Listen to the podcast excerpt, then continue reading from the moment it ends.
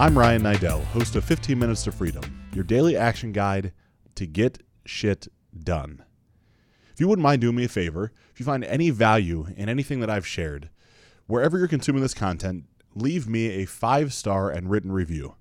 The more reviews I get, the higher in the ranking I ultimately become, and the higher in the ranking I am, the more people find my podcast and listen. Today's episode is Happy Birthday. So today's episode is a little different for me. It's Miles' birthday. Miles, for those of you that are new to the show, was the man I would have said was my best friend. Miles passed away from a cocaine overdose laced with fentanyl March 3rd of this past year. And it's really been a blessing in its own right. Now, work with me through this because I don't really know where it's going, which is wild. Like, here I sit in the studio staring at a, a picture that I'll post of a piece of art that someone that Miles introduced me to who's a I don't know what to call this guy. He he sells cologne at Saks Fifth Avenue. Miles had a cologne that he loved called Vodka on the Rocks. So this painter who happens to sell cologne painted this image. It came to his mind of what he calls Vodka on the Rocks, and it looks like the bottle or the container, except it's this abstract piece of art. And I'm sitting in the podcast studio that, admittedly, I'd like to say that we built it, but Miles probably built 95% of where I'm sitting Like he helped frame in the walls or framed in the walls. He helped drill and run electric. Him and his father hung the drop ceiling. Like the place that I'm sitting in currently is really all because of him. And that's not only physically, that's also somewhat metaphorically. You see, I I was destroyed the 2 weeks after March 3rd if you go back to some of the early podcasts that I recorded, there was one that I recorded called Losing My Best Friend, where I got really real and raw with the current state of emotions around that situation. And I was so consumed in this vortex of, I'll call it misery, of not knowing which way was forward, of not having answers, because the story that I was told during that time period was that Miles overdosed on heroin. So I don't want to belittle old stories because that's not what this episode's about, but Miles was put on prescription pain pills, essentially Dilaudid drip while a senior in high school because he had a lung infection. When he got cured from the lung infection after multiple surgeries, he was put on pain pills. When the pain pills ran out, he scored pain pills on the black market. They were far too expensive, so he found that heroin could get it in the same high. And so Miles then battled addiction all throughout his 20s. Like, it's crazy to think that this time last year, I was really just getting to know Miles. See, I'd known Miles because one of our good friends, Matt, who's actually at that point I would said my best friend, was Miles' sponsor. Like in AA and recovery, the way I understand it, you have to have a you're supposed to have a sponsor to help you in those tough times. And so I knew Miles' name, and he's charismatic and has family owned pizza shops, and there's all these great stories around him. And my, my friend Matt kept telling me all these great stories and how much we all needed to get together. And then as drug abuse would go, and as old stories tend to repeat themselves if you don't break down the limiting or reasonable cause for it, our friend Matt began to relapse. You see, Matt also was addicted to various drugs, but Matt didn't know, Matt wouldn't have said that pot was a addictive drug. So Matt started smoking pot, and some things went on, and I felt compelled to reach out to Miles because Miles was looking to Matt for help with sobriety. And one thing leads to another, and Miles and I become fast friends, and I'm having an intervention with Matt. Because again, we don't want to see anything happen to Matt the same way I don't want to see anything happen to Miles. And so over time, Matt eventually realizes that maybe this recreational pot usage has gotten bigger than he's able to control, and he steps away and is able to, you know, kind of shake the demons, if you will. During that time period, Miles and I get really close. And again, I've shared he's goes to Wake Up Warrior with me and does a whole bunch of stuff. Again, repeating the same things are a little pointless. You know, as I'm sharing this episode, I don't really know what to share. Like I woke up this morning with this really heavy, almost sick to my stomach feeling. And I would love to say that I'm a good enough friend that I remembered it was Miles' birthday, and that's what it was. But I would be lying. Like, I'm not great with birthdays. I don't remember my mom's. I don't remember my dad's. Barely remember my sister's. Certainly don't care about my own. Just not that big of a deal to me. And so I wake up and I just don't feel well today. And strange, I went to bed early last night, didn't break any sort of my normal routines and cycles, just wasn't all the way there. And I go to the gym, the same gym that Miles and I used to train at every morning, and I just kind of feel like I'm in neutral. Like I'm there, I'm present in the moment, but I'm not firing on all cylinders. It's like, man, there's just this weight. There's a weight on my shoulders, and I don't know how to get it off. And so I progress through the workout, and I end up as I'm finishing up the workout, I look at my cell phone and actually hop over to Instagram. And Instagram, there's a direct message from a local gentleman that says, Thinking of you, know that I'm with you on, on Miles' birthday. Or something like that. I'm sure today is a tough day for you, being that it's Miles' birthday. Know if you need anything, I'm here for you. And it clicks. Like the weight that I'm carrying right now is because I know energetically there's a piece missing. You see, Miles had a get together. Miles' brothers threw a get together for him, or brother, Logan, at his new house on Saturday. And part of this get together was, you know, put right on the invitation, bring your own beer. And I, I spoke to Logan on Friday and had all intentions on stopping by on Saturday. But between a horse show of Lindsay and Gianna and, and just not feeling it, I couldn't go. And I couldn't go because I look at Miles, who went down this slippery slope of starting to use alcohol and thinking that he had alcohol under control and it wasn't affecting him. So then he started to try cocaine, and then cocaine led to him injecting cocaine that happened to be laced with fentanyl, and he's dead.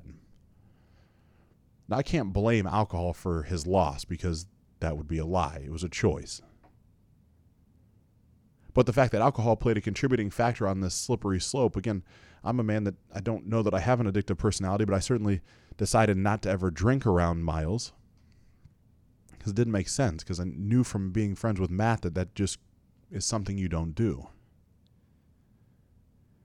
And so to commemorate Miles' birthday this past Saturday, and I don't know if people actually drank or not. I didn't go. I wasn't there. I'm not judging them for wanting to celebrate his life that way. It just didn't make any fucking sense to me.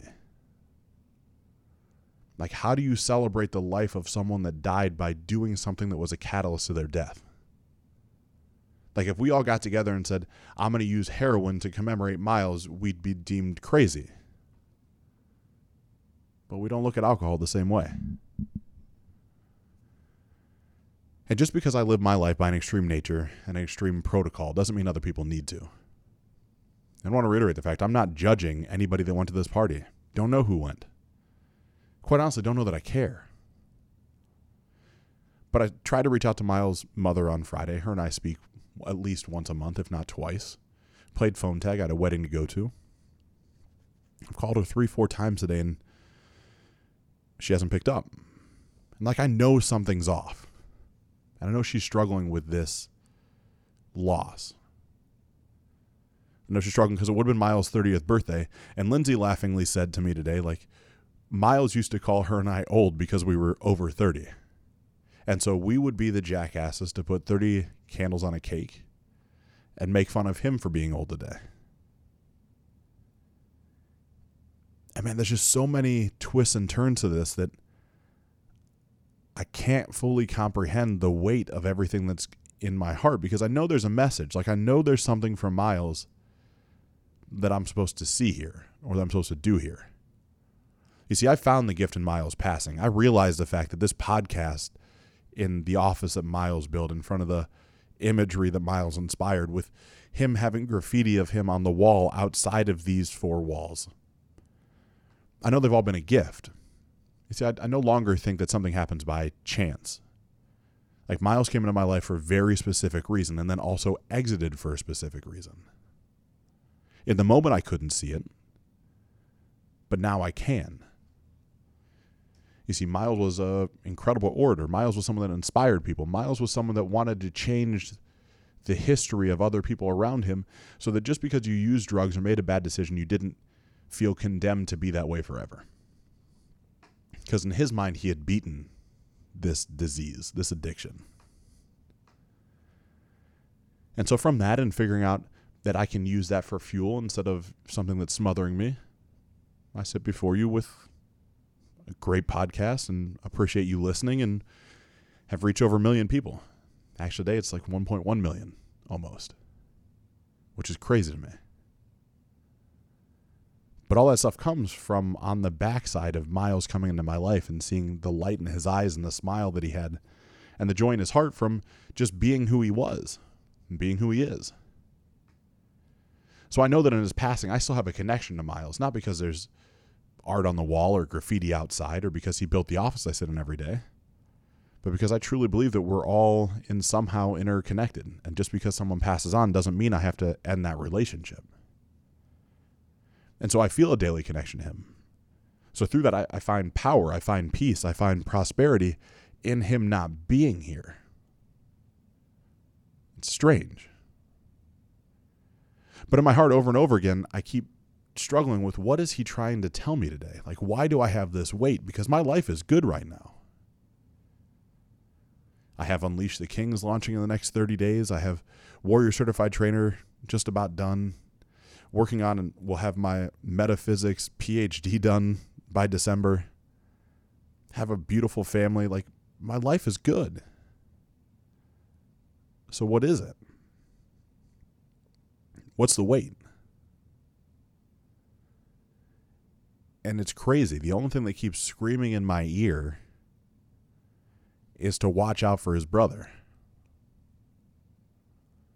You see, we all deal with the depression of a lo- loved one, the loss of a loved one in our own way. Some of us deal with it by being quiet. Some of us deal with it by overeating. Some of us deal with it with sorrow. Some of us deal with it from drugs and alcohol we all deal with these things our own way.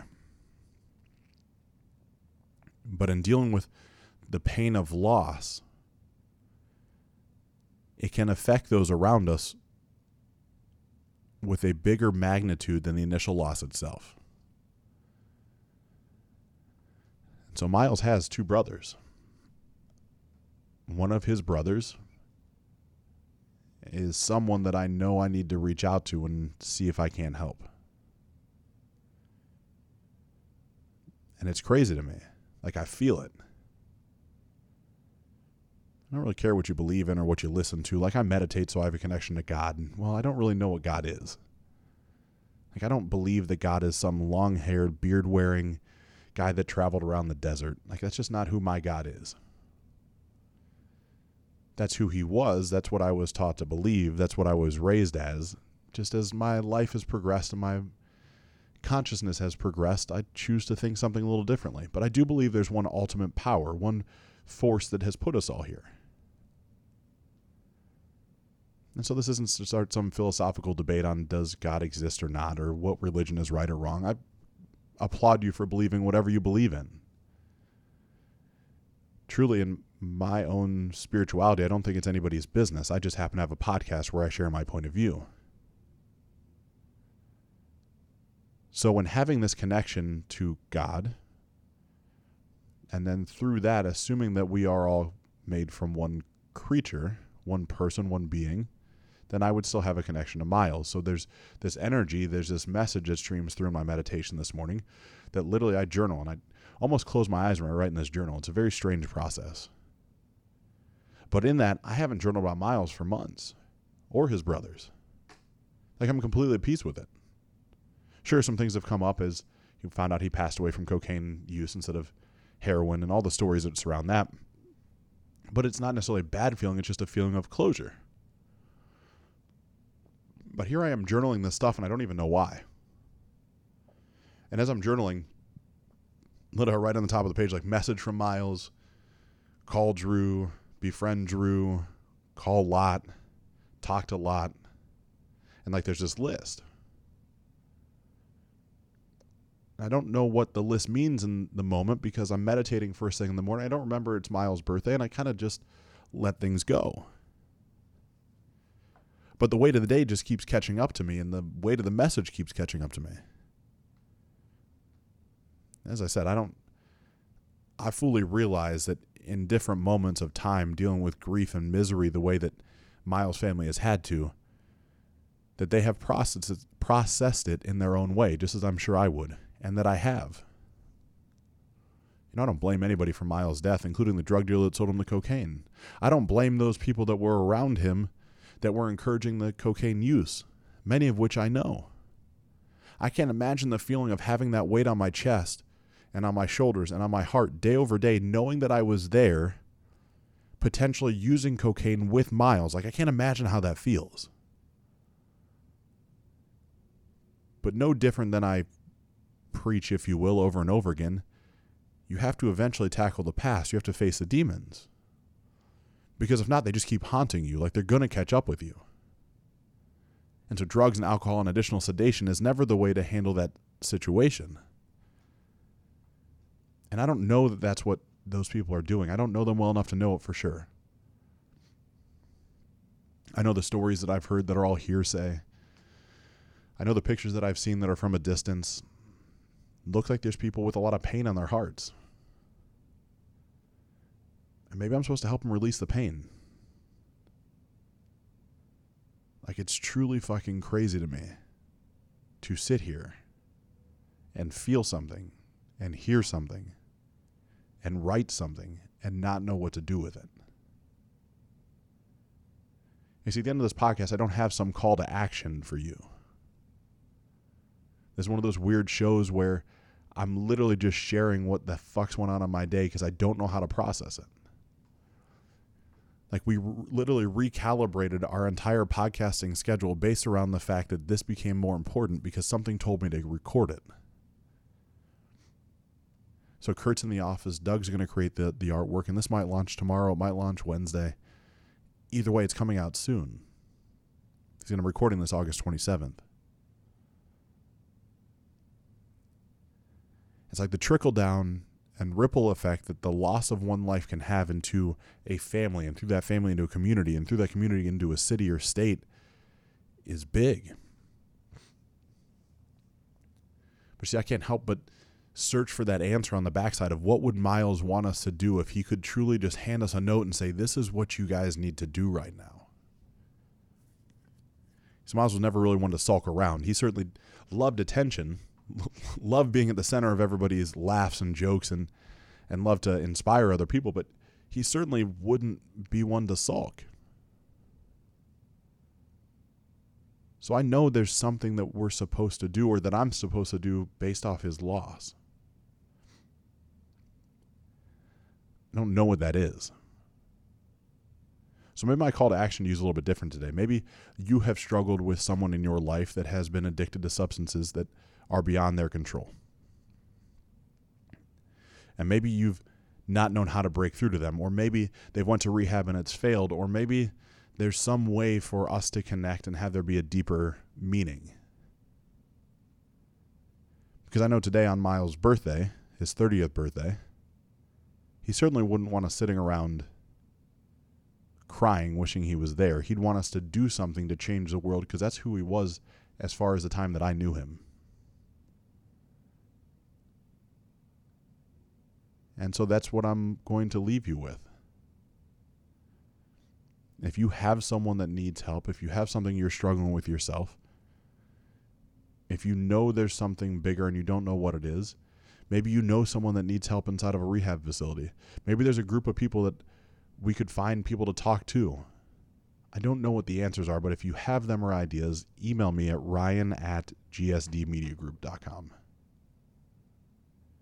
Because there's too many unique situations surrounding this particular event to not implore everyone to take a look at their own life.